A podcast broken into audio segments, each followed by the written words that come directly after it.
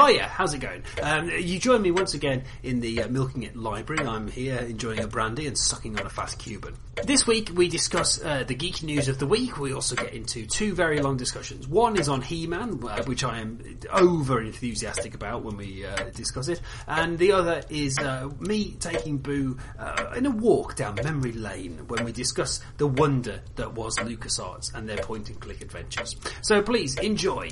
pop your earphones in, or indeed sit back on the couch and put it on your surround sound. However you listen to us, thank you for listening to us. This is the Milking It podcast. I've got the feeling.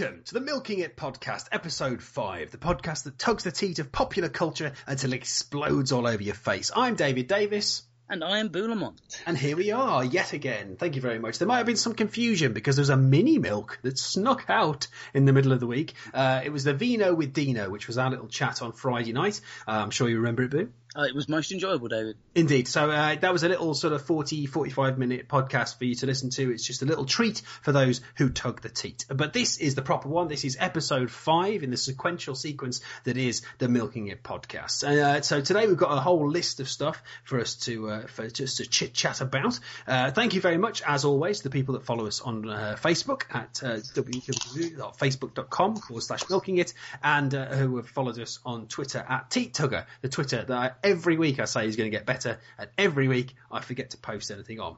Um, so we're going to have lots of bits and pieces to chat about. Um, we're going to discuss a little bit about GTA. We're going to talk about Agent of the Shield. We're going to talk about Seth MacFarlane's dads, and then we get into a couple of big topics. Yes, He-Man, as we promised last week when we were chit chatting. We're going to have a proper little discussion about He-Man, and then I am going to take Boo on a little tour around LucasArts adventure games.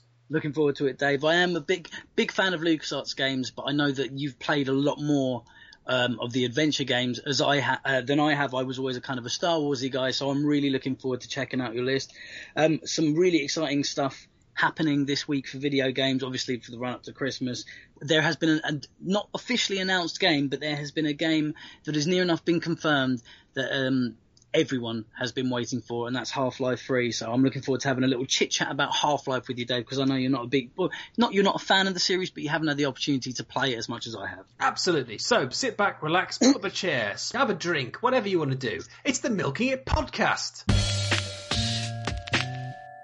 Okay, so uh, let's get into some geek news from this week. Uh, it's been quite the week indeed for a few bits and pieces that we want to talk about. And the first thing, obviously, is uh, is massive. It's all over Twitter. It's all over Facebook. Anyone who follows me on uh, Facebook uh, on my personal site will have seen my feelings about it last night. But uh, it's the fact that yesterday, in in terms of when we're recording, I suppose when you're listening to it, it doesn't really matter. But yesterday in the world, GTA went online. It went online, and here's a quick snippet of me playing.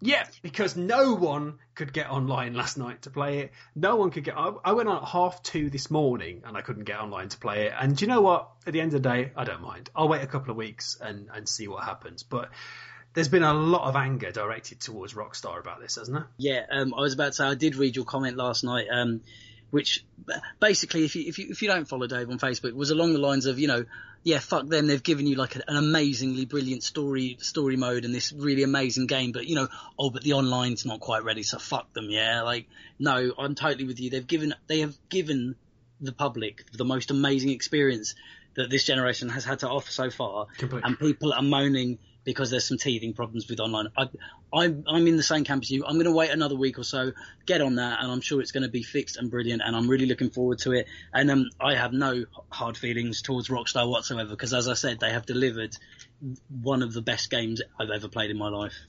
Completely. I think I think the, the people today who were moaning, and uh, there wasn't a lot on there. I suppose most of the people were probably at school, but um, for the majority, it was just disappointing to see people saying or claiming that the game wasn't as good as they thought it was going to be because of this and everything else. It's like, no, I'm sorry. The, the online is a completely separate world. It's completely separate to the actual game itself. The game is brilliant. It delivers on every level. Structurally, storyline is just brilliant. The the voice acting, the, the the animation on it is wonderful. The missions themselves are not repetitive. It's just a good, fun game to play. And like I said, it is without a doubt the cr- the crowning jewel of this generation. And to then dismiss it because you can't get online and go rob a bank with your mates, I'm sorry, go and play Payday 2 or whatever if you want to do that. Just give it a few weeks, see how it goes. It was always going to be a problem. The, the biggest issue that I found last night, and the thing that, that struck me yet again, is that Microsoft's servers could not cope with it. Uh, aside from what you know, the issues that Rockstar had and the issues that, that they were saying they they you know were doing what they could to fix, was the fact that Xbox Live as a whole could not cope with the amount of people trying to go on there. So Microsoft are pitching these consoles, the Xbox One especially coming up obviously in November, but they're pitching these consoles and the, the current Xbox as being this entertainment hub and this wonderful world that you can get online and join your friends and everything else. But the moment where the vast majority of people who have that particular entertainment hub want to get online, the whole thing goes down. So their their online service is based on the idea that only a small percentage of you will ever want to be online at any one time. That for me is pretty poor. It actually um, reminded me of another news item from earlier in the week. Um, the the new series of South Park started, and there was a new intro in a new animation style. Uh, beautiful, beautiful. Very much so. And one of the first comments I saw under the video of the new intro was, "Well, that's South Park ruined." Um, That's jumped the shark. If you, yeah, yeah. If you haven't seen the new intro, it's done in like a 2D, uh, 3D kind of. Uh, it, it, it's a really beautiful animation style, and I, for one, wouldn't mind seeing an entire one a one-off episode in that animation. You know, uh, they are the fans are right. You do want to stick with tradition, and it is, you know, it's an it's a it's the animated series. It's got a certain look about it. But I thought the new intro looked great, and um, again, it's people bitching about a small thing. Um, you know, oh, they've given you what is it now? It's like nearly 17 years of of, was it like 13, 14 years of, of top quality entertainment, but you know, the new introduction, oh, it's ruined.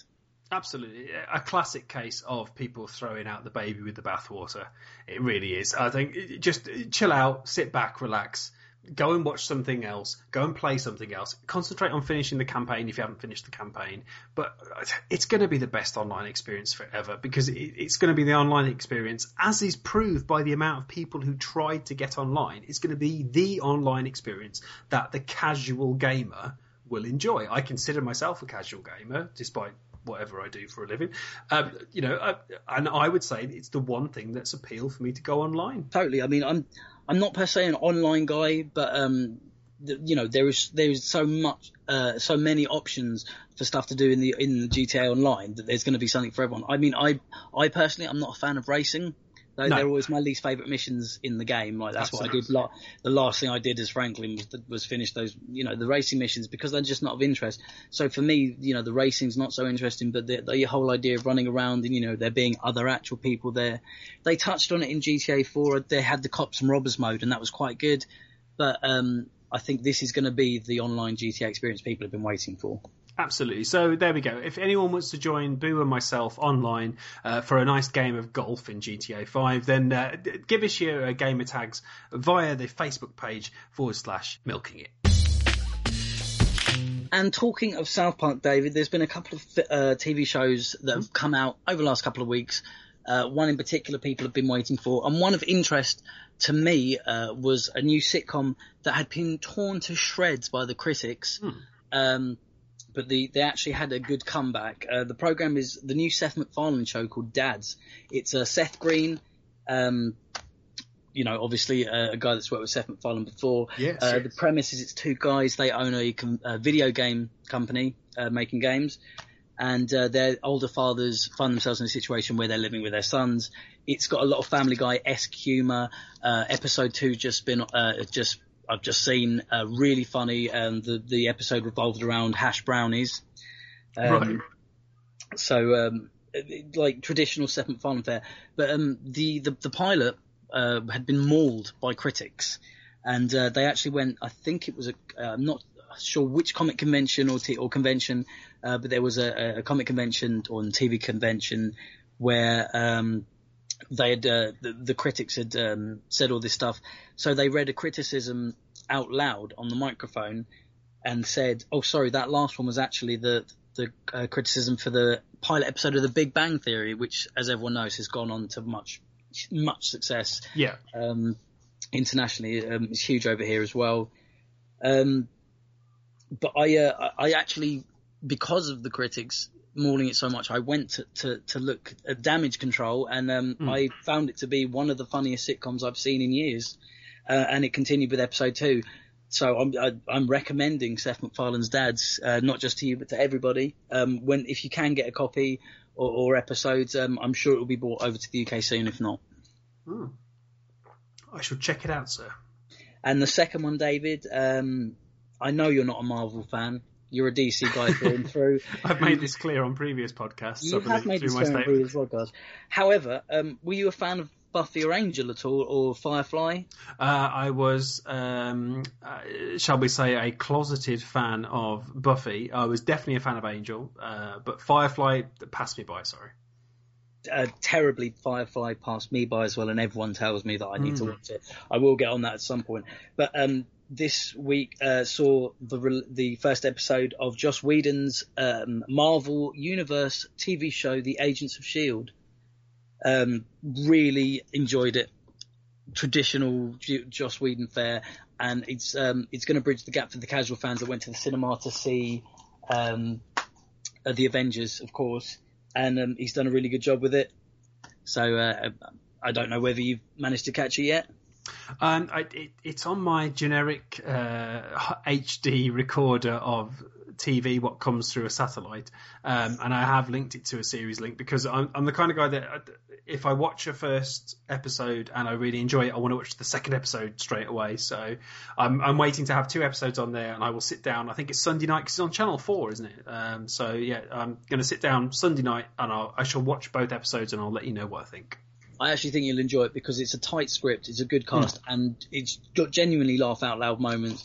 And as a comic book fan, it's it's got kind of like the few, some some gadgets in there and some Yeah. some uh, traditional comic book fare. So I think you I think you'll really dig it. I know that a lot of people have enjoyed it. It's been getting good reviews, and um, there's already merchandise. So that's that kind of shows you how much faith they've got in this show.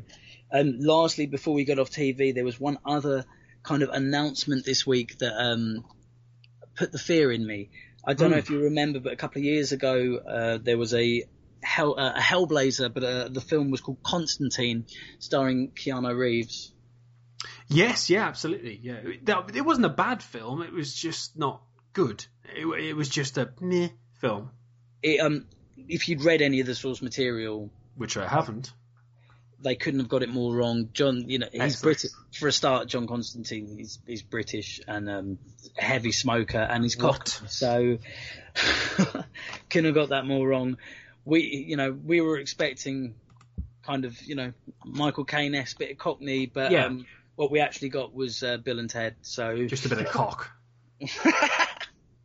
But um, so there's the, there's a possibility of a Constantine TV show. Uh, I mean, obviously with the news of the Commissioner Gordon TV show, Oh, I was going to mention that. we, we, we did actually mention it on the last Milking It podcast, David, and um, I reckon that this is the kind of the door that's being opened for more superhero TV shows. DC had Smallville, and uh, is it Arrow? I I, I, I don't I haven't watched. yes, it. yeah, Arrow, which is obviously the Green, Green Arrow, but yeah, it, it done in a very different way. Which is uh, the Green Arrow they're going to use to introduce the Flash character. Um, the Barry Allen uh, Flash, uh, who will then develop into his own series. So there'll be a Flash TV series. Um, but yes, uh, obviously the the Gotham, the, uh, the which sounds to me sounds very interesting. And the more I've heard about it uh, as the week's gone on, I think it could work because they're talking about it in a sort of Smallville way. In this, in the sense of Smallville, there was no there was no cape, there was no flying. It was just you know it was he was Superman. You knew it, and it was it was always hinted at. But they're saying right, there will be no Batman in the Gotham TV series, which will be interesting because they're saying there might be no Batman, but but uh, Gordon is going to be going up against the villains and the supervillains that Batman to, then has to come and sort out. And to be fair to, to, to Batman as as a character, mm-hmm. the the villains have always been the most interesting aspect of that universe. Completely, yeah. I mean, yes, Batman is the greatest superhero of all time. He is the person that we should all want to be. However, I agree that the, the supporting cast makes Batman just quickly, but um, you said that they were doing a Flash TV show. Yes, absolutely. Yeah.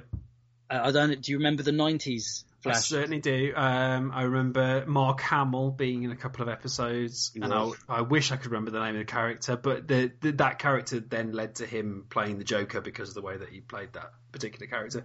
Um, it was. Um, they're all on YouTube. If you go on YouTube, you can see episodes of the original Flash TV series, and um, to say they got it wrong is putting it mildly. uh, it, it was particularly awful. The the Flash is a very difficult character to do um, once you move away from the comic books because uh, as a still picture, the Flash works. You, you see what he's doing. He's moving fast. There's lines coming out the back of him but then you get into the, the moving picture and it's kind of well is is that it he just does he just run fast and then they have to introduce the idea of oh no but he can run so fast he can bend molecules or oh he can run so fast he can go back in time or oh we've we've, we've given him this big structure thing that he can run on like a treadmill and he can suddenly be in a different parallel universe. And uh, it's the Flash as a concept is not very exciting.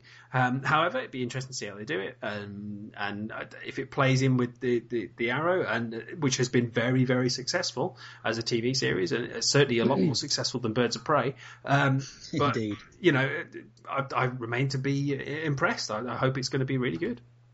So it's gonna. It looks like there's going to be a golden age for superhero TV shows coming soon. David, the announcement we've all been waiting for has finally come, apparently. Mm. Um, because yesterday it was reported that Valve had trademarked uh, or, and uh, legally protected the name Half Life 3.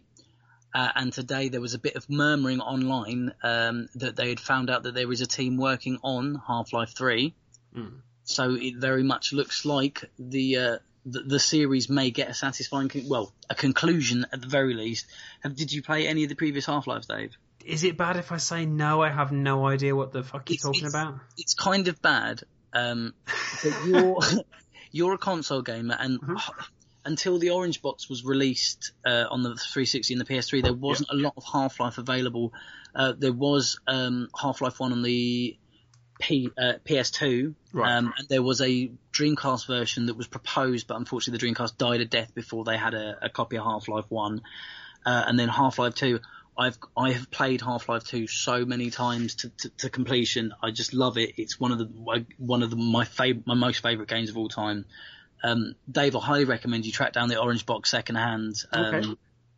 Uh, it's got Half-Life 2, Half-Life 2 Episode 1 and 2, Portal, the first one, um, mm-hmm. which is actually where it came from. Portal is a Half-Life um, kind of not spin-off. It was made using the same engine and it's kind of set within the same parameters, but uh, obviously it's Portal. It's the puzzle game. Um, everyone knows, with, you know, with the portal gun. You're aware of this game, aren't you? Of course, yes. I, have played the uh, the demo of Portal Two. Uh, I've not played the full game because uh, it was just so massive, and I, I, tend to avoid things that people go about until I did this podcast. And now I'm all on board. So yes, well, I, I, shall make that my mission to find a copy of the Orange Box. Just just to let the casual fan know why everyone's been waiting for this game so much. Half Life Two Episode Two actually ended on a cliffhanger. Um, it was like the middle of a book it was so the, the moment I'm, I'm not going to spoil it for anyone, but um, uh, it, involves um, very you know all the major characters. Uh, it's a big big shock thing that happens, and um, nothing has been kind of developed since since then. So we want to know how it ends. So Half Life Three finally being announced. Could this actually be it? I hope so. We told Jay on pain of death, don't mention wrestling this week. However, here he is. Another episode of the Sticky Floor Fun Emporium. You wanna milk it and you know.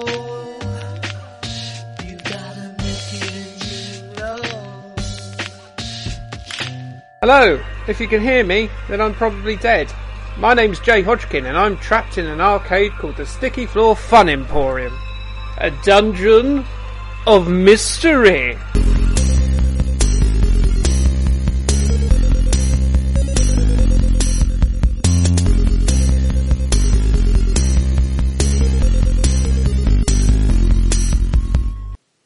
This special edition of Sticky Floor Emporium, I'm talking about my favourite arcade game of all time, WWF WrestleFest.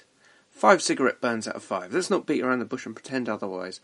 I'm only doing this review because I can't be bothered to play hoary old arcade shite while there's a slutty copy of Grand Theft Auto 5 laying seductively in my Xbox disc drawer, beckoning me into its realm like a nymphomaniac mermaid that's wearing a low-cut top made of shells and that's been on too much bloody Lambrini. Have you seen the detail on those stripper tits? Amazing. Veins. Bloody veins. Anyway, digression. WrestleFest then. The follow up to the also excellent WWF Superstars, WrestleFest was released by Technos Japan in 1991.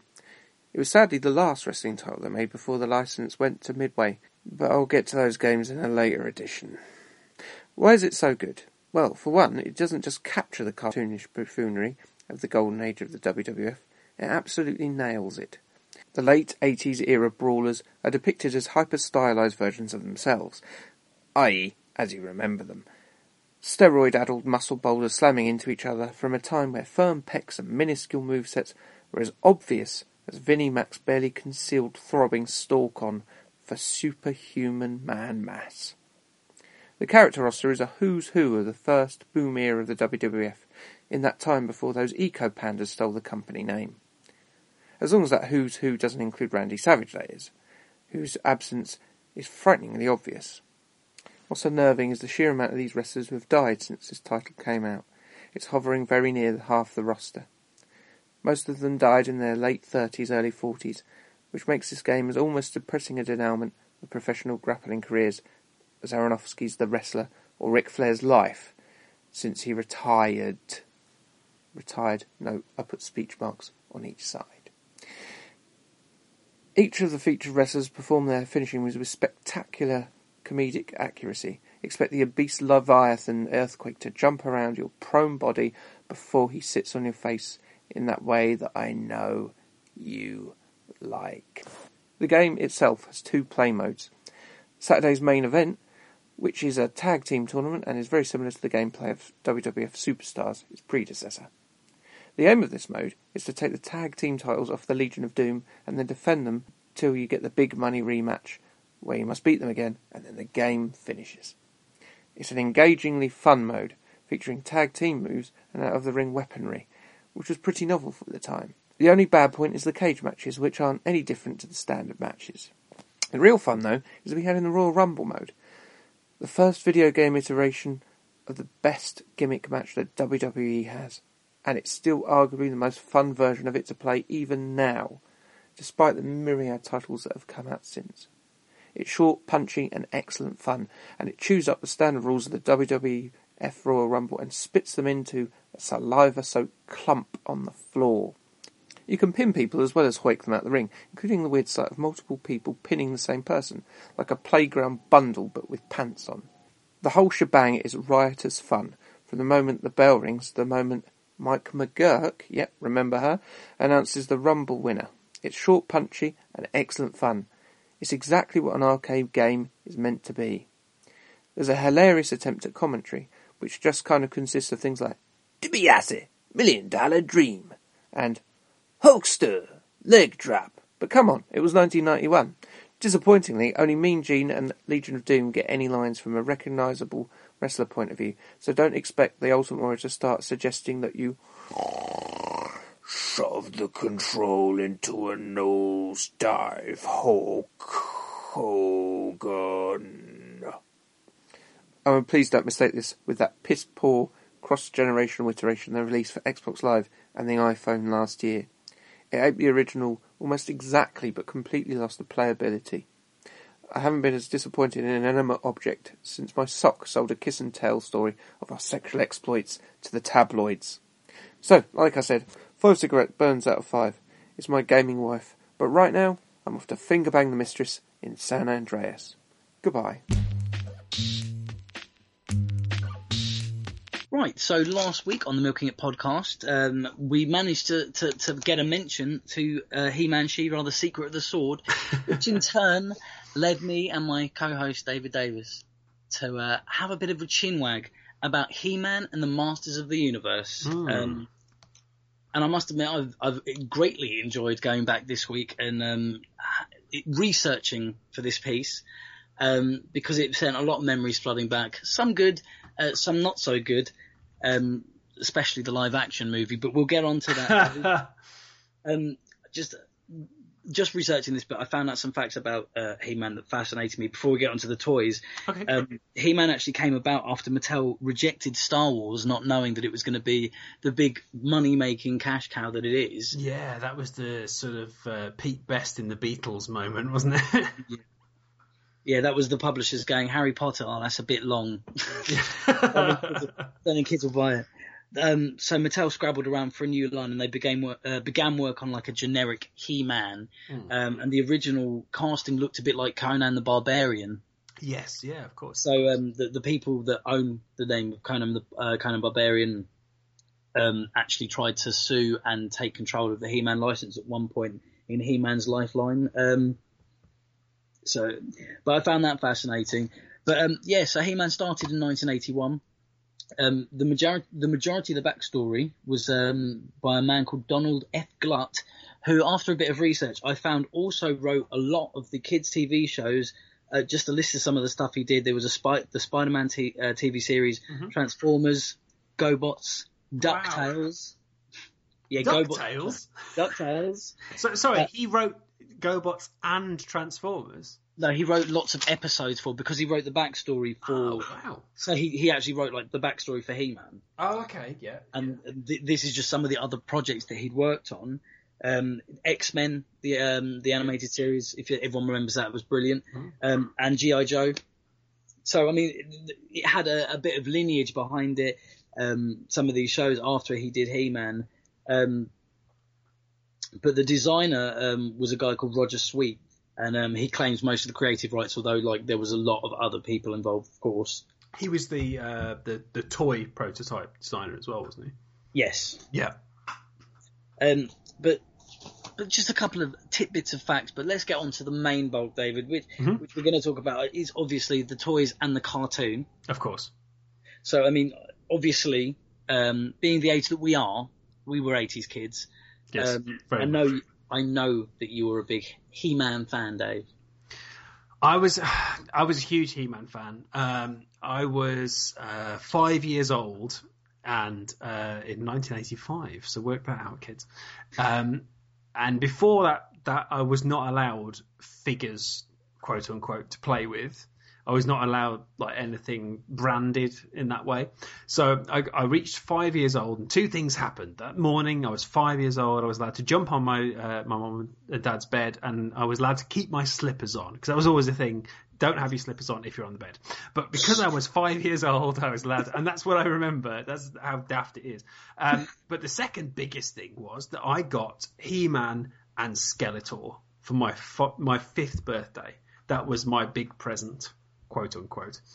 Um, and that did literally change my life. Uh, and I, I blame it for my uh, complete addiction to collecting things because it was just a money making machine. It was, uh, and they've done it before, they've done it since, and you can find various examples of it. But the Mattel Masters of the Universe was absolutely a, a parent's nightmare, but a kid's dream because the amount of toys they made and everything tied into the the, the, the cartoon that you were watching every week, and it was just for me, it was the the greatest cartoon of my childhood.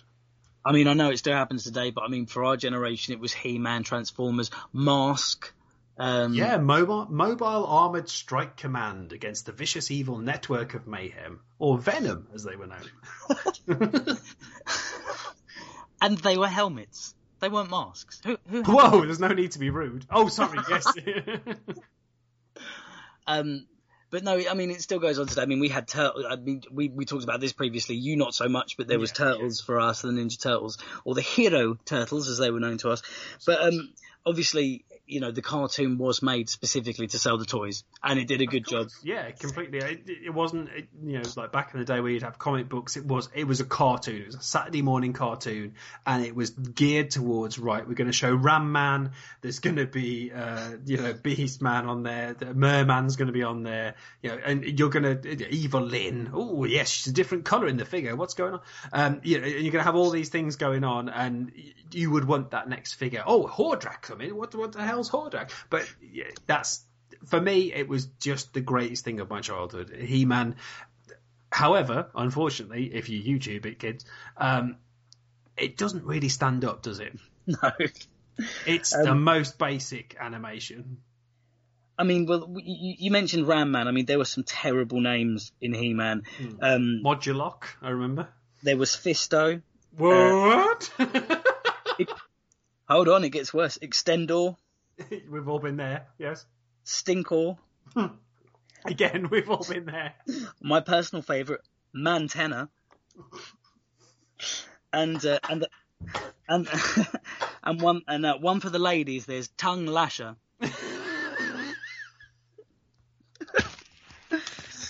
That's brilliant.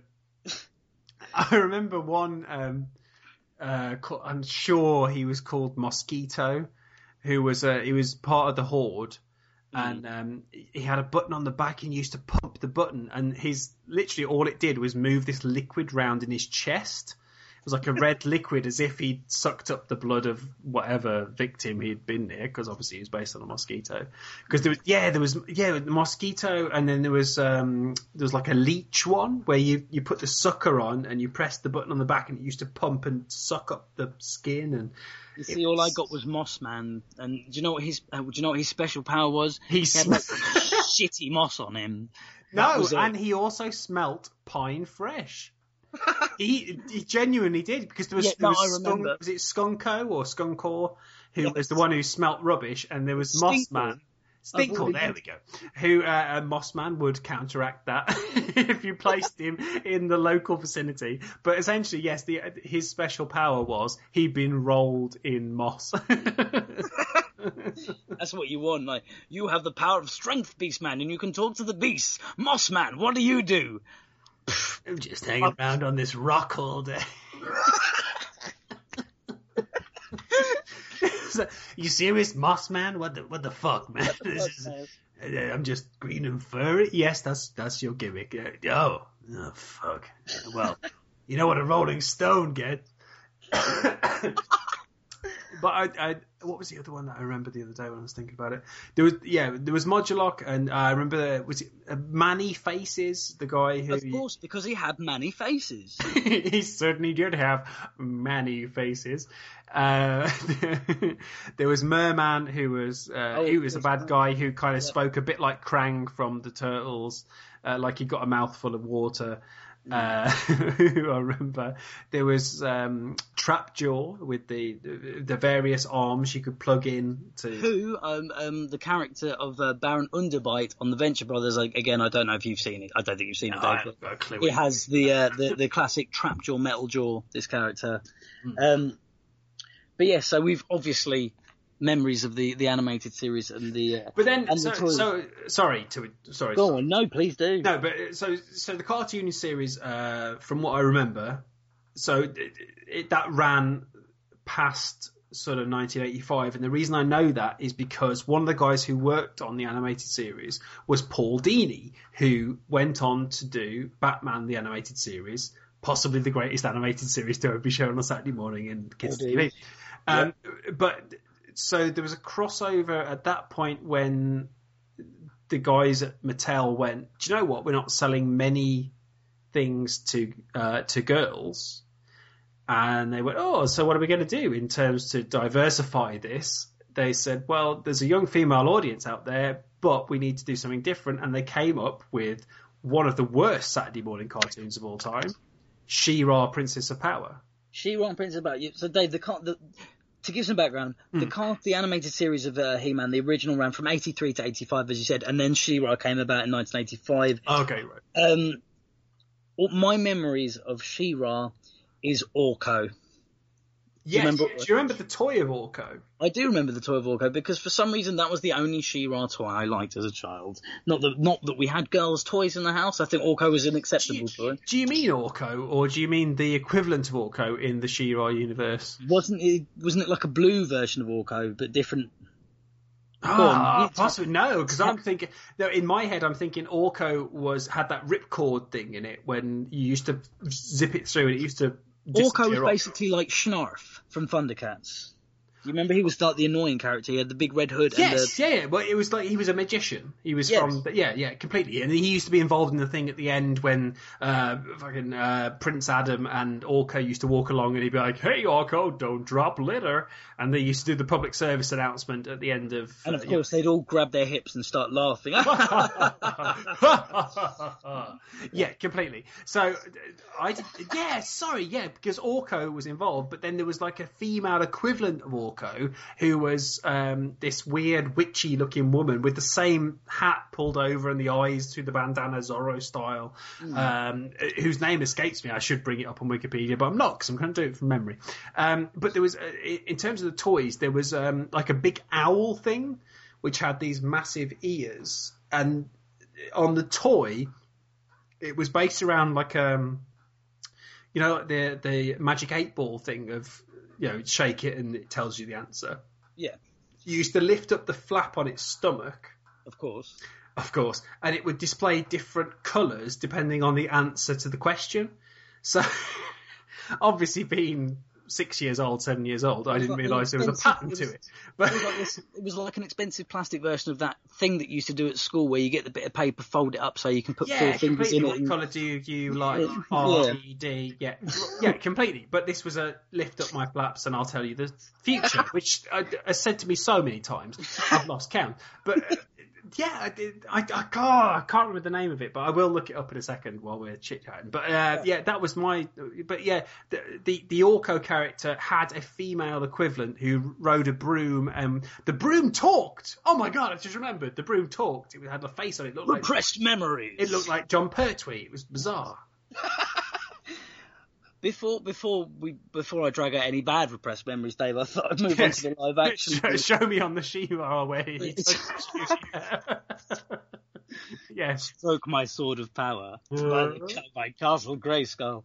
Um, yes, in 1987, a live action movie starring Dolph Lundgren and future Friends alum Courteney Cox was released to, to the public. Do you remember the movie coming out?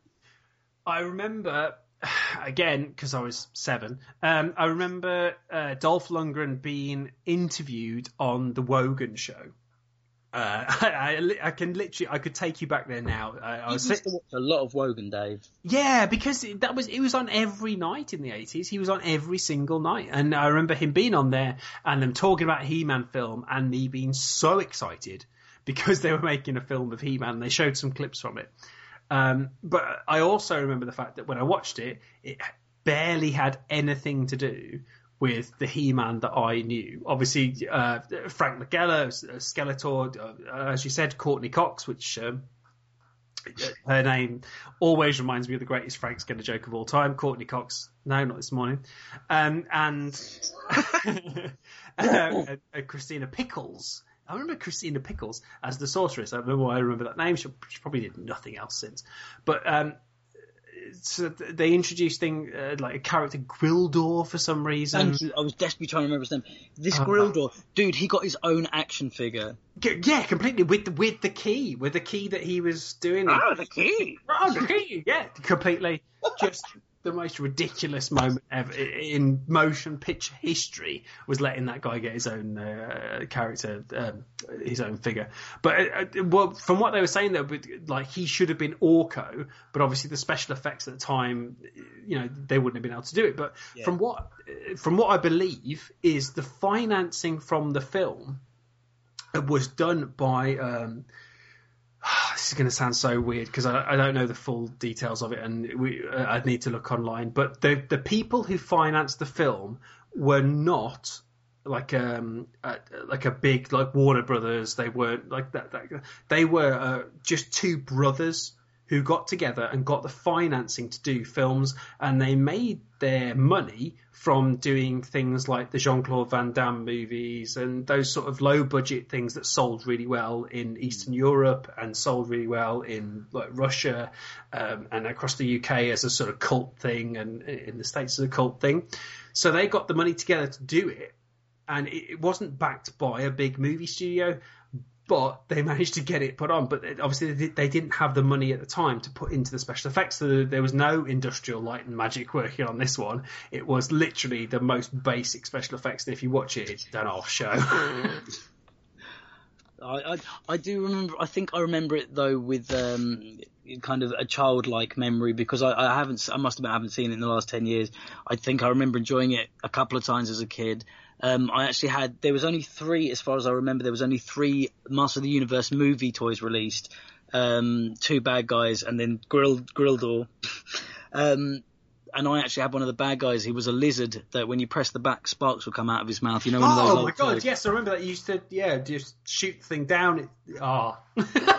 memories, Dave. Um, a shame that we're getting off the, the old um, the, the live action movie because there's a lot. I mean, it is what it is. It's a bit of 80s schlock, isn't it? Like that's that's what it is. Do it you know is. what? And it, it doesn't stand up. It, it yeah. The, yes, the special effects are rubbish. Yes, the movie overall is rubbish. Yes, the scene where Gwildor eats fried chicken from a bucket, which is clearly mm. advertising KFC, is just the most ridiculous bit of product placement you've ever seen. But do you know what? At the end of the day, if if you're sat at home and it's a Sunday morning and you just want to watch a shit movie, then find a torrent or it's never been released in the UK or not recently been released in the UK on DVD. It's available from the States, but if you can find some way of watching it, YouTube, and then just honestly, it's well worth a watch because it's, it's the worst, but it, it does, it stands up in a kind of schlocky way. Dave, why not ruin your entire Sunday? Do a double bill. Go He-Man and then Super Mario Brothers. I'd say He-Man, Super Mario Brothers. Follow that up with what we were talking about last time, the Garbage Pail Kids, Garbage pail. and then maybe round it off with the world's worst '80s film for product placement of all time in Mac and Me. Mac and me, holy shit! Not a dry eye in the house when it was released. It was Not, like a a, poor not a dry man. seat. It was like a poor man shitty tea. Absolutely. Uh, in fact, named after E.T. because E.T.'s original name when it was in pre-production was E.T. and Me. And they they took it and went with Mac and Me and got sponsored by McDonald's. Hence the reason why the end credits and probably seventy percent of the film is filmed inside a McDonald's, and the the lead character in Mac, the alien who's come down to Earth, seems to develop a liking for McDonald's milkshakes and is seen with that little pursed mouth, so you can Obviously put a doesn't know what they're made of. Completely. I've told you. I've, I've told you the story about McDonald's milkshakes before. Yes, Dave. I don't know. I don't know if it would be slanderous for us to put it back out there on a podcast. no, no, absolutely. It's been on podcasts before. It's, it's, it's well known out there. Um, allegedly, uh, there was a, uh, a McDonald's milkshake moment where um, Paul Dini, who worked again on the animated series of Batman, uh, previously worked on an animated series of the McDonald's characters, and they they had a, a, a thing where the Hamburglar was was stealing elements of the food that they serve in McDonald's.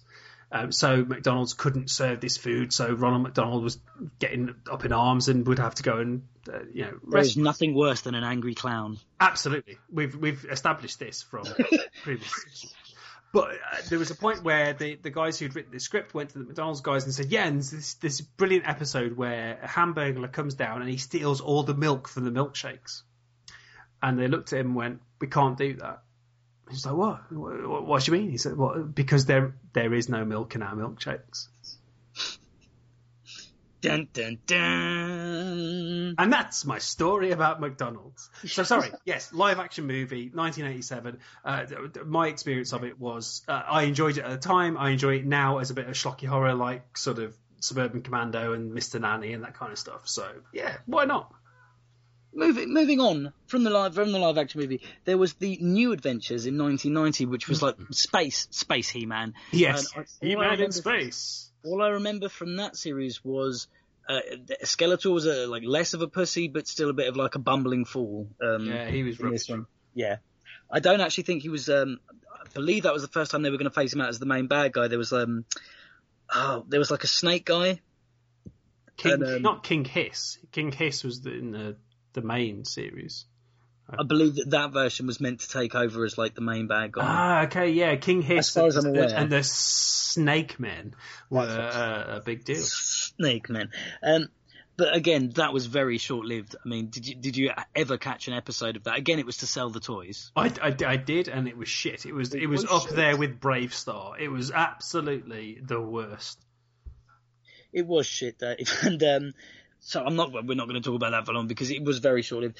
Um, there was a 2002 relaunch, which Yes. unfortunately I completely missed. Oh, I, I, I'm probably one of the few people, and this is uh, again. I'm sorry, milksters, as we're supposed to call you. Um, I am such a massive He-Man fan that I'm getting quite excited about this. I am probably the only person who owns all three seasons of the relaunch from 2002. I Ah. did remember that you had them, mate. Absolutely amazing, and just looks like everything you remember the Masters of the Universe to look like when you were a child. Which, when you watch it now, it don't look like that because the animation was shit. But this was decent animation, really good storylines, redesigning of characters that you loved, and ju- oh, I I cannot say how if you can track it down, YouTube, torrents, whatever. Check it out. I'm sure Amazon still have the DVD in stock. It's it's obviously region one, but they showed it on Cartoon Network over here. It, it didn't do well. It didn't relaunch the franchise. The unfortunately, the sculpts that they did uh, for the actual characters didn't do too well in terms of reselling it because what they did was make the classic mistake of aiming for the people who liked it before and trying to do a collector's thing out of it instead of saying, well, do you know what? No, we're going to relaunch this as a kids' TV show. And unfortunately, it just didn't work.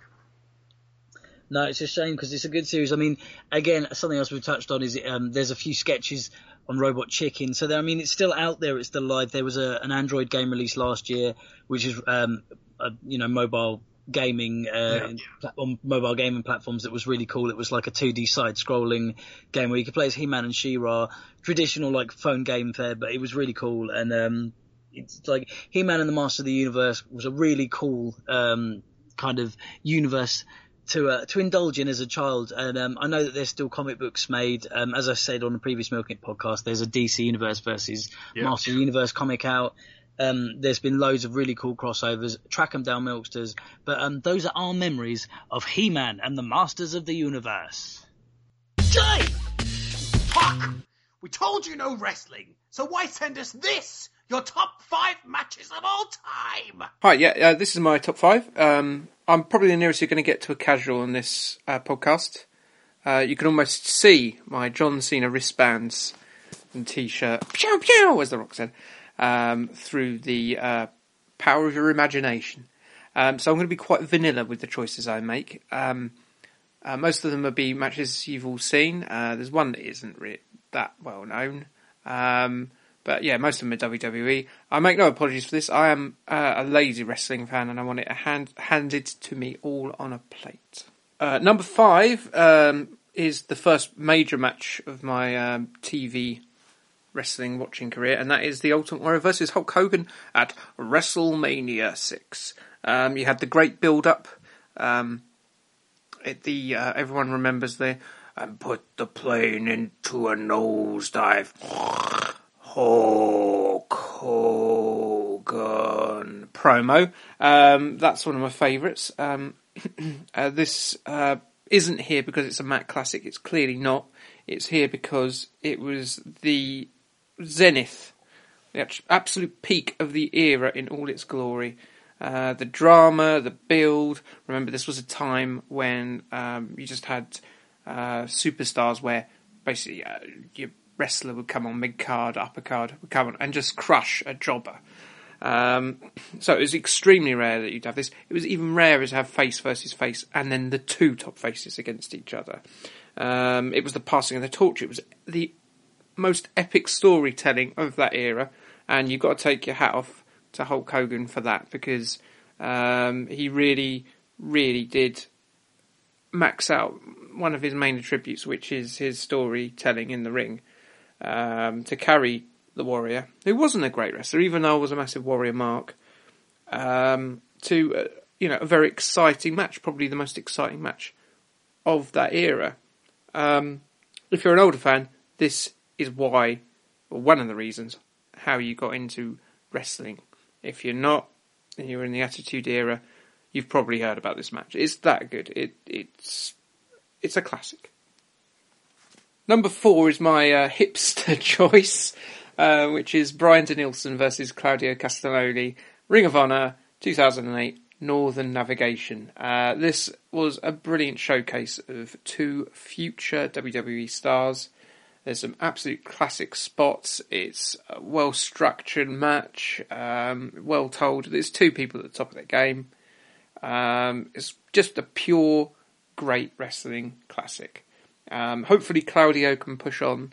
Um, now he's Antonio Cesaro and uh, get a bigger push as Bryan, and they can continue their feud at the very top of the wrestling tree. A controversial choice, I think, to some people. Um, this shows my casual um, veins pulsing. Um, this is uh, a spot monkey match. It's the world famous TLC two. It's um, a bona fide rewatchable car crash classic, and you only have to look um, at some of the spots in that match, and you only have to look at the careers of the people involved in it afterwards. Which uh, D-Von and Matt Hardy aside went stellar. Um, you got Edge, the for, former multiple-time champion and Hall of Famer, of course, and you've got Christian, who was allowed to hold the heavyweight championship for about a week before Vince decided, no, this guy isn't good enough. He's not made out of muscles. Um, and you've also got um, Ray Dudley, who's uh, the chief heel in TNA at the moment, I'm told. Um, I don't want to be hard on TNA, the other guys are. Um, and then you've also got Jeff Hardy, who, um, for a period in the late 2000s, was the most over wrestler in the world, bar none. Doesn't matter what you think of him, he clearly was that. Um, from about 2007 to 2008, 2009 actually, no one um, was as over in the WWF as Jeff Hardy. Um, so yeah, I think it's it was a great match. It's it's one you can rewatch a thousand times over and not get bored of. Um, a bit of a mess and a lot of spots, but um, all well done, and it, yeah, I enjoyed it.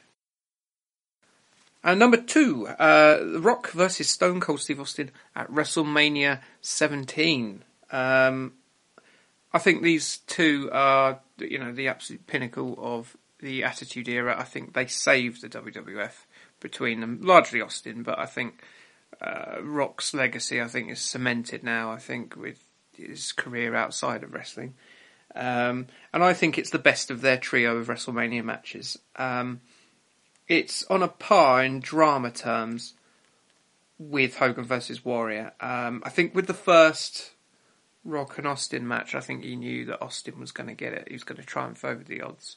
I think with the last one, it was the end of Austin's career. It was coming to the end of uh, the Rock's career. He went a bit part time after that, and then disappeared for seven years and is part time on his return, which is understandable.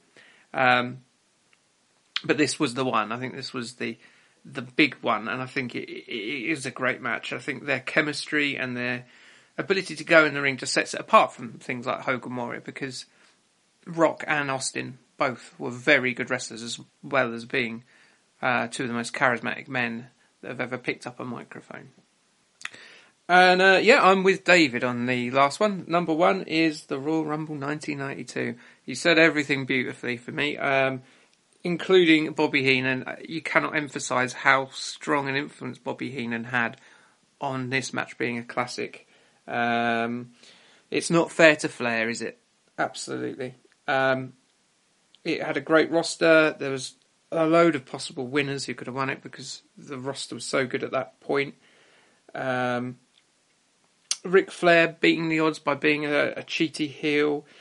It's the best wrestling match I've ever seen, and I think because it had the title on it, as well, I think it, it, it gave it even more power, and it, it instantly put Ric Flair over as the top heel in the company. Uh, I cannot emphasise how much I love this match. Uh, Bobby Heenan, Flair, um, the, okay, the Hogan Sid Justice ending, it, it could have gone better, but um, I think that did kind of emphasise how much of a cowardly heel Ric Flair was at that point. And, you know, people outside the WWF might not have known who Ric Flair was at the time. Um, he was famous across the territories, but, you know, people from abroad, I didn't know who Ric Flair was, I didn't follow WCW very much. Um, but he really, it really put him over as this kind of charismatic, cocky, cowardly heel. Um, and, you know, thought of as one of the best, if not the best in the business. And, uh, yeah, I, I loved it. Uh, you know, I, I, hated it as a kid because I wanted one of the good guys to win. Um, but you know, I loved it. It was great. And that's all. Um, that's all my uh, choices. Um, I hope none of them are too controversial. Um, I hope some are really mundane. I'm, I'm, I'm the, the people's commenter. So this week there was a, bit of news in the world of the geek sphere, uh, and that was that when LucasArts was uh, destroyed by Disney, which happened a few months ago, uh, they were working on a Day of the Tentacle HD remake. That might not seem like a big deal to many of you, but to someone like me who is a massive fan of the point and click adventure, that is a killer thing to hear and see delivered on the geek websites. They were 80% done. 80% done on an HD remake to bring one of the greatest point and click adventures to the world again, to the people who didn't experience it first time round. I could not be more angry, sir. However, I used that anger, I focused it, and I'm now going to deliver a little walkthrough, uh, both for you guys who are listening and for Boo Lamont, who I know Boo, you, you've not played too many LucasArts adventure games, right? Because I'm a Star Wars fanboy, mm. um, my the majority of my experience with LucasArts is, of course, the plethora of Star Wars games that they've released. Um, I do like the odd point and click. Um, I'm sure I've played a couple that you're going to touch on, but um, I, I'm interested to hear what you've got to say because I know you're a big fan. Okay, so fuck you guys. This is my podcast. I'm indulge me. We are now going to go for a little trip to the world of the LucasArts adventure games. Starting off, we we start off with the first title that LucasArts ever did. And this surprised me because, uh, honestly, sitting down and doing some research for this, uh, I never even realised this game existed. But in my defence, this was 1986, so I was only six years old. But the, the first ever game that LucasArts did as an adventure game was a game for Labyrinth. So, Boo, you, you, must remember Labyrinth, the the, uh, the, the, movie, right? classic. Dave, David love... Bowie, Jennifer. Um... What is not to like about Labyrinth? I, you can't trust someone that doesn't like that movie. Completely, absolutely, and and and the game is. Uh, a very interesting example because uh, obviously I've seen the YouTube stuff. I downloaded it since I've been playing through, but it, it's really strange because it, it, starts off as the traditional text-based adventure that you would have had in 1986, which was the uh, thing where you'd literally have the screen and you'd be like, it would describe the room you're in. You are in a white room. In front of you is a table.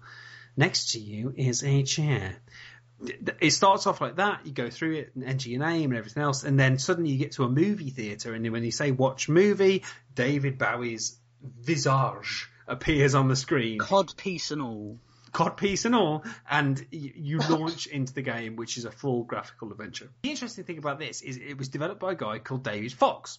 Now, uh, David Fox is very influential going forwards in LucasArts, but the main reason, and Boo, it's very interesting that you say the reason you got into LucasArts, the main reason he did, uh, and he wanted to get involved in computer programming was Star Wars. He saw Star Wars age 12 and thought, I want to create that in a computer. So he he went to work for LucasArts because he just wanted to do Star Wars, but never ever worked on a Star Wars game.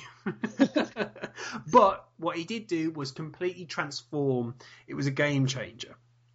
So the big thing about that was uh, Labyrinth was developed by them. Uh, David Bowie uh, he allowed them to use the the um, the songs that he used, everything else in the game. So it, it, it was a, a, a proper movie Full release. on movie tie-in. Yeah, completely. The funny thing about it as well is also it was co-written by the uh, the guy who wrote Hitchhiker's Guide to the Galaxy, one of the greatest English comedy writers, comedy minds, Douglas Adams. So we go from that, which that worked, that sold, that made a name for themselves. So it established LucasArts as a thing. So their number two in 1987 was Maniac Mansion. So there was no music in this. It was a silent game. If you ever played it, it was on the big old uh, four and a half inch floppies. So it was set in a dark Victorian mansion. There was a mad scientist, his strange family. They had to battle against aliens. But the the important thing is, it was the first uh, thing that Ron Gilbert ever did for uh, LucasArts. Dave, am I right in thinking that this is the game?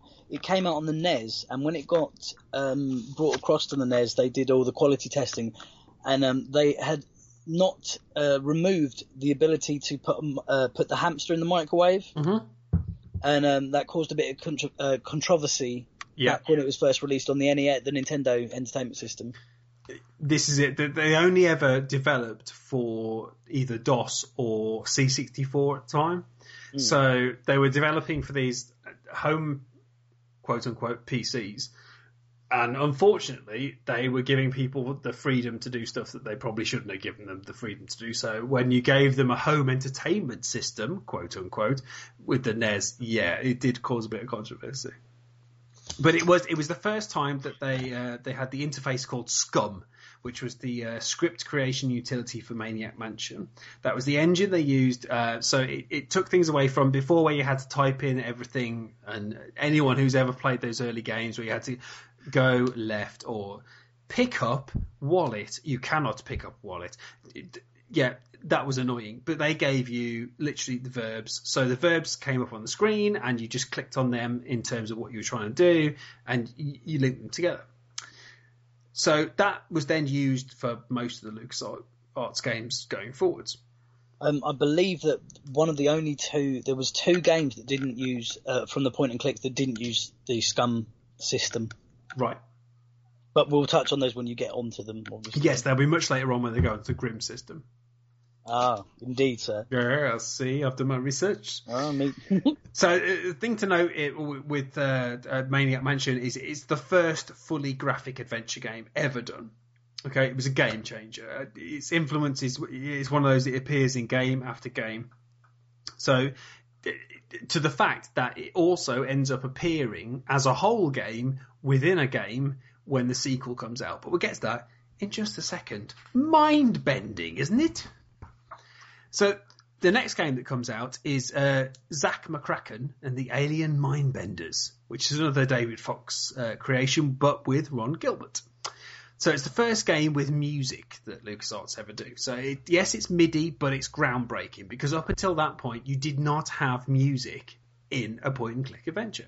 It's sci-fi point and click. Um, the most interesting thing, unfortunately, about this game because it wasn't that brilliant is that the cover art for the game, for the box, for the um, for uh, the uh, I'm trying to think of the word. So the most interesting thing about this game, unfortunately, because it wasn't particularly brilliant, was that the cover art was done by Steve Purcell. So Steve Purcell is the man who would later be the man behind Sam and Max.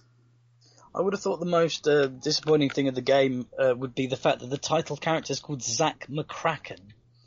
Yeah, unfortunately, it, it, it's not one that I've played, so I can't really comment. But generally, reading the reviews, looking into it online earlier today, it, it did not receive good reviews. It, was a bit of a McCrappen. So, their fourth release in 1989 was the Indiana Jones and the Last Crusade. So there we go. Can we just say it was really good? it was an absolutely brilliant game. I remember playing it on the Amiga. Um, it was the upgraded SCUMM interface, but it allowed multiple ways to solve puzzles. So you could either choose to do it by force, so going in and shooting away, or you could do logic and you know do things the other way. So yes, big thumbs up for Indiana Jones and the Last Crusade. After that, uh, 1990 brought Loom. Uh, to be honest, I don't really know what Loom was. I, have not really played it. I've read a bit about it, seen some stuff on YouTube. It's something so good that apparently you can still download it on Steam today. Uh, but it was a much more serious game. It was a much more complex sort of fantasy story. It's, it's not really my thing, but it was notable for one thing. It was the first game to adopt the LucasArts philosophy. And the LucasArts philosophy was you can't die and you can never be forced to restart the game. So for that, as far as I'm concerned, Loom is important. Okay, so so then we hit the 90s. Um, so 1990 is one of the most important games in, in terms of my history of playing games and also in terms of the games that LucasArts did. 1990 was The Secret of Monkey Island, the first in a series of games that would change the way I look at gaming. So introduced, obviously introduced the world to Guybrush Threepwood and, you know, obviously there was Elaine Marley in there, LeChuck's in there, uh, the Voodoo Lady and all that kind of stuff. Uh, a special treat if you had the CD-ROM version, because obviously it was available at, at, that point, 1990, let's not kid ourselves, kids, um, it was available on disc and CD-ROM. If you had the disc version, there was MIDI music. If you had the CD-ROM version, oh, you got actual music played by instruments. Can you believe it? But again, Ron Gilbert, Tim Schafer, Dave Grossman. Dave Grossman, probably the first time we mentioned him.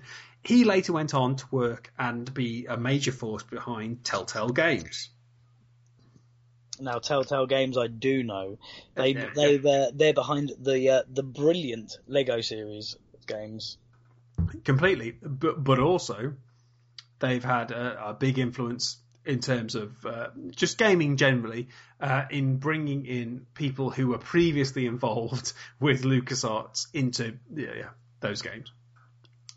So Number seven on my list is Monkey Island 2. So 1990 followed up in 1991 with Monkey Island 2: The LeChuck's Revenge.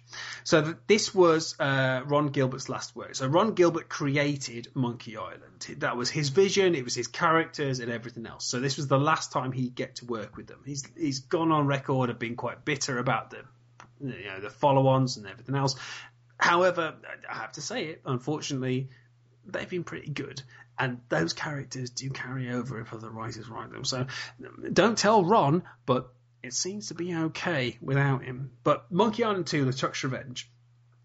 So there was an HD remake in uh, 2010. You might have played that, but this was the first one to go outside of the previous world. It's the only one that's been released um, under LucasArts that didn't go into Monkey Island. It went to Fat Island, Booty Island, Dinky Island, etc. So the the Curse of Monkey, Monkey Island, it might not be quite what Gilbert intended, but Monkey Island 2 did lead to it. And as far as I'm concerned, it carried on. I didn't know as a casual gamer, I didn't give I didn't give a fuck what was going on.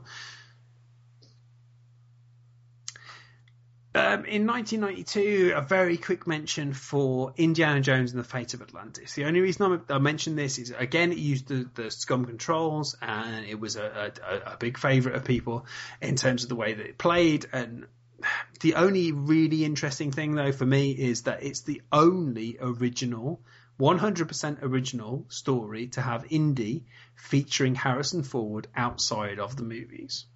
So, Number nine on my list is The Day of the Tentacle, the sequel to Maniac Mansion, um, 1993. So um, it's the first ever LucasArts game to have a full voice track. So every single character is voiced, and I cannot describe how amazing this game was for me. So, Boo, you must have played this game. I did play Day of the Tentacle. Um, in 1993, LucasArts came out with two of pretty much my favourite games of all time. One was, of course, Day of the Tenth, as we are talking about. Um, yeah. Just another one was uh, it was released on the con- on what was in the home consoles, which was the SNES and the Mega Drive, which was Zombie Ate My Neighbours. Ah, Did you ever wow. play that? No, so no, that, that, that, was LucasArts. That was top. It was um, like a top-down game where um, you went and rescued like your neighbours and um, you killed like zombies. It was very movie inspired, but it's um, very much like Day of the Tentacle. Day of the Tentacle was classic. Um, one of my favourite point and clicks that, I, as I said, I've not played many, but um, yeah, a really humorous game as well. I remember it being very funny. that's that's it. I think you've got the, the fact that the the graphics are so enhanced on it compared to what's gone previous, and you've got the the cut scenes that are just really well animated. It's like, it's like playing a cartoon. So you got you got the three main protagonists, Bernard, Hoagie, and Laverne. They've got to stop this evil purple tentacle like I say, the evil scientists in there. You've you got time travel, so one of them goes to the past, one's in the present, one's in the future, and they're all influencing events to to allow the others to do things. And it, honestly, I can assure you that even in 2013, you will enjoy this game. So if you get a chance to download it or or just ROM it or whatever you can do, uh, honestly, it, it is absolutely brilliant. And the fact they were nearly 80 percent into doing a remake of this game, like a remastered HD version to play on your iPad or or whatever the fuck. Honestly, that it genuinely hurts me because I, I just wish more people could play this game.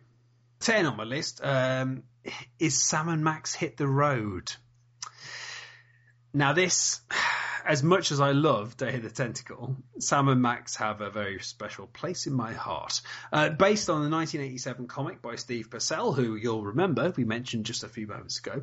Um, basically, they brought it to life again, a full voice cast. Again in 1993, so in the same year they released uh, not only uh, Day of the Tentacle, but they also released Sam and Max and Zombies Killed My Neighbor, as Boo has just told us about. So uh, Sam and Max are the freelance police. They're going after the missing Bigfoot from the local carnival. Uh, they have to travel around many roadside attractions to solve it. It's it's a more adult tone. It's about the interaction between Sam and Max. It's been the interaction between them and the various weirdo characters. It looks beautiful for the time. It, it plays wonderfully. The soundtrack is amazing honestly, everything about this game. Please tell me, Boo, you've played Sam and Max Hit the Road. I definitely played Sam and Max Hit the Road. I really, um, I played the, the the Wii sequels that came out. I watched the mm. animated series, and recently, Dave. Uh, sorry to go off tangent slightly. Um, I've been playing Telltale's Poker Night uh, 2, where right. you actually play poker against Sam. Um, and um, you also the, the opponents in this game are Sam from Sam and Max, Ash from the Evil Dead, uh, Brock Sampson from the Venture Bros, mm. and Claptrap from Borderlands, and uh, and your dealer is GLaDOS from the Portal series. Genius. But it's uh, it's got an anniversary for for Sam and Max. They've got an anniversary theme deck and uh, and everything. I think it's um 15 year anniversary since the first one from when this game came out this year. Um, but yeah, Sam and Max definitely big memories for me. Really good good game. Absolutely. I mean, well, it'd be yeah, 20 years now. Even, yeah, it's the 20th anniversary. Yeah, 1993, uh, which is insane. But uh, the first official sequel, I remember, uh, was again they said it was going to be Sam and Max plunge through space. It was going to be on the original Xbox, uh, but unfortunately, the company who were going to do it, they went bankrupt, etc., etc. The usual story. And then I remember 2005, um, the um, the license ran out, and Telltale Games got them, and do you know what? It, it, if you haven't had chance to play the games that Telltale Games have done with Sam and Max, please uh, just go and enjoy them because they are absolutely brilliant. They are perfect examples of episodic gameplay and how you can make it work, make it fun. And Sam and Max hit the road for me, the original is brilliant. If you get a chance, if you haven't played it, again, download the ROM or you know get it off eBay, get it off wherever you can. It, it is so worth playing. It's a perfect example of a great game. The next one on the list was uh, oh, no. Uh, unfortunately for me, uh, I didn't really play it. I don't know whether Boo did. Uh, did you ever play Full Throttle? Yeah, Full Throttle was awesome. The, the, it was a point and click adventure where you played as a biker. Yes, yeah, completely. Which which doesn't surprise me when Tim Schafer uh, then went on to do Brutal Legend with Double Fine and that kind of stuff. But yeah, it, it, it really didn't appeal to me. So sorry, just before you get off of Tim Schafer, they all he also made Psychonauts, which was one of the yes, yes, which was just an amazing game which deserves a sequel so badly. Um, if any game deserves a sequel, it's Psychonauts. Sorry, going back to Tim Schafer. Yeah, so so talking about full throttle, uh, what was your experience that? Um, I, a friend of mine had it, and we used to play it after school. Um, if I do remember, it was slightly adult for for our age. Yes, Um, yeah. It was a lot darker. Uh, I believe he had a shotgun as well, and um, this was, you know, round about the same time as Mortal Kombat. So these violent games were getting in. Um, But I remember it having a fairly interesting story. I'm not sure I followed it completely because it was more adult, and I was fairly young when it came out. Fair enough. Uh, 1995 uh, was the dig. Now, uh, the dig's a, Dig. a difficult one.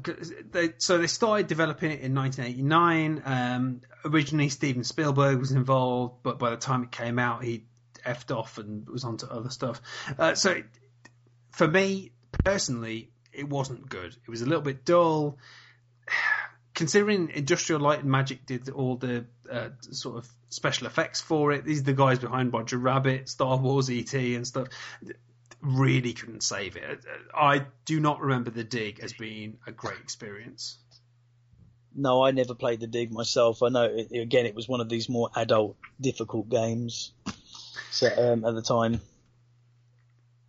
So, 1995 closed. They took a year off. LucasArts did not release anything in 1996. 1997 came around. and They used the final game to use SCUMM, which is the Curse of Monkey Island. So, right, Ron Gilbert not involved, which is quite strange for a Monkey Island game, but it was still, as far as I was concerned, as a consumer, very funny, very cool, and it looked like a fucking cartoon. You were playing a cartoon. The graphics were so good. They changed the uh, interaction. It was still the, the the the final one to use the SCUMM into, uh, interface, but it was absolutely brilliant and just really good fun.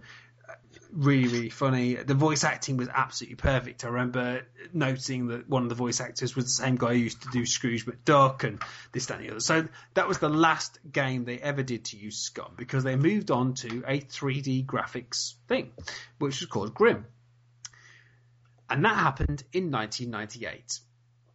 And that happened with, without a doubt, my favourite point and click adventure, which unfortunately changed the face of point and click adventures, which was Grim Fandango. So Grim Fandango changed to 3D graphics. It was 3D graphics against a 2D background, and it was essentially a, a film noir set. It was like 40s style. It was all based around Dia de los Muertos. Uh, it was the, the Day of the Dead, The Day of the Dead. the Day of the Dead, and a beautiful looking game. The soundtrack is. N- I, I challenge anyone to find a better soundtrack to a game than is uh, Grim Fandango. So they retired that, put in Grime. There were no hot links. It was literally you'd walk around as a character, and instead of hot links, he would look at something that you could look at, or interact with, or do something with, and that was a, a very different kind of look. Uh, Tim Schafer left. He had, uh, you know, it, it was his final work, and unfortunately, it didn't sell as much as it should have done. And uh, Boo, did you play Grim Fandango? I loved Grim Fandango. Ah, thank I you, thought- my friend. I thought the art style was just immense, and Oh. um, and it was so atmospheric. And yet, I actually liked the the the three D, two D um, backgrounds, and um, it was really engrossing. Um, really uh, great story. I love the characters.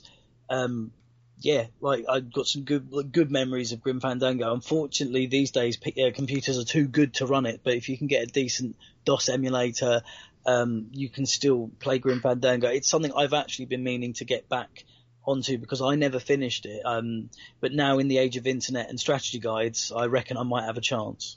it's it, it it's one of those that yeah it came into criticism because the the puzzle was too hard or this that, and the other but um I can from experience say there are some really good emulators and you can run it and it is just absolutely perfect. Like I say the the soundtrack is great. The acting is great. The, the ideas are there. It, it's spread across four years. It's a proper deep film noir. If you like the Maltese Falcon if you like all that kind of film noir stuff, then it is perfect. Casablanca, all like there's references there. It, it's just perfect. And, you know, it, it is such a shame that at the time it didn't do enough business to to keep Schafer at LucasArts. And obviously, he left and. It, it, it didn't get good reviews, and they said that you know camera angles are wrong, and this, that, and the other, and uh, unfortunately, the, the sales weren't there. So, you know, Grim Fandango should have been like the greatest moment, but unfortunately, it was the moment that killed the adventure game at LucasArts. Because at that point, LucasArts said, "Right, that's it, no more." so, for the ones I've mentioned, all I can say is, if you're on PC or Mac, download SCUMM, download Grime. There's emulators there, there's ROMs there, they're free to use as long as you're not distributing them. Google it, enjoy the classics because honestly, without a doubt, LucasArts have provided the world with the greatest point and click adventures. They're so much fun. They're really funny. The humor still stands up. The animation is still absolutely mind bending, considering they were trying to fit it on a floppy disk as opposed to a hard disk. So get on board, see what you can do, and please enjoy. And this week we join Jay Hodgkin again as he delves into the background and origins of secondary characters you might not know the stories of. This week, the Roach from Wall-E.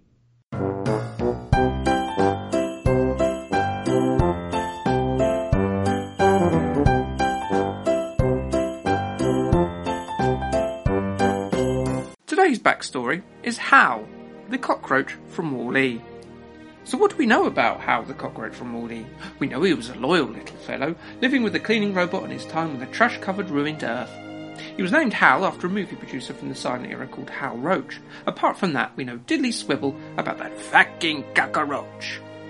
Yes, kids, that was a bad impression of Scarface. An entirely different film in an entirely different genre.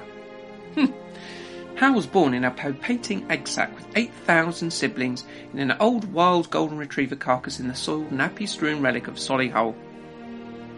He had chewed his way through the old weathered remains of the festering canine to get that first glimpse of smog smattered sunlight. After consuming 15 or so of his other, weaker, youthful cockroach brothers, Hal took to the skies using his tegmina wings, creaking with half digested baby roach. Each beat of his tiny wings click clacked against his hard shell, eerily reminiscent of the noise created by the wind disturbed hill of skulls underneath his body. These were the remains of survivors that missed the Buy n Large corporation Starliners, and the skulls were being dutifully arranged by the remorseless, uncaring ranks of Wall-E droids. Now, without vegetation to feed on, it was Hal's elders and ancestors who had chewed through the meat of these poor unfortunates, sometimes before they'd even stop moving. These people were the disabled, the poor, and the ethnic minorities. You know, the sort that Walt Disney wasn't overly a massive fan of during his life. Hal flew from trash can to tin to twitching, distended former cat, eating what he could, where he could. Occasionally, Hal would mate, further securing the reign of the cockroach as the new master of this desolate ruined landscape, left unchecked by man in the 700 years since the Starliners left the atmosphere. Being roaches, the sexual intercourse was instinctual rather than romantic, with Hal and his sexual partners touching tails for five loveless seconds, back to back. Hal deposited his seed into the carapace of his paramour and flew away with the minimum amount of fuss. They never even made antennae contact. One day, a wildfire, as untamed by man as the roaches themselves, suddenly swept through the ruined Solihull landscape, wiping out Hal's entire brood and extended family of 15 billion odd roaches, leaving Hal as the sole survivor. I wouldn't feel too sad. He's a roach. Soon, he met Wall-E in what was left of Reading Town Centre, and they formed a bond based on a symbiotic requirement. Wall-E would find Hal food, and Hal exploited Wall-E's flowering personality. Though not through sinister choice, through survival instinct. He's a bloody roach. After Wall-E returned from the Axiom ship with the obese human travellers, Hal died a few days later, because he's a cockroach and they don't live for very long. As he lay dying, he released the last of his mating pheromones, which caught the wind and eventually attracted every cockroach colony to the area that the humans were terraforming, eating the crops and eventually the children, eventually snuffing out the last spark of humanity. And so that's the made up backstory for this week. It was of Hal the Cockroach.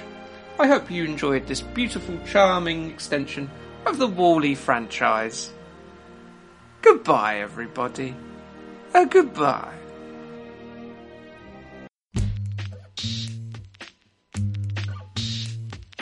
So that was episode five of the Milking It podcast. Thank you very much for joining us. Um, I hope you've enjoyed the uh, topics that we've tugged the teat about this week. Thank you for uh, following us on Facebook at forward slash Milking It, or of course on Twitter at Teat Tugger. All that's left is for me to say thank you for joining us. I'm David Davis. And I'm Boulamont, and hopefully we will uh, be in your ear holes next week. You wanna milk it and you know. And you know.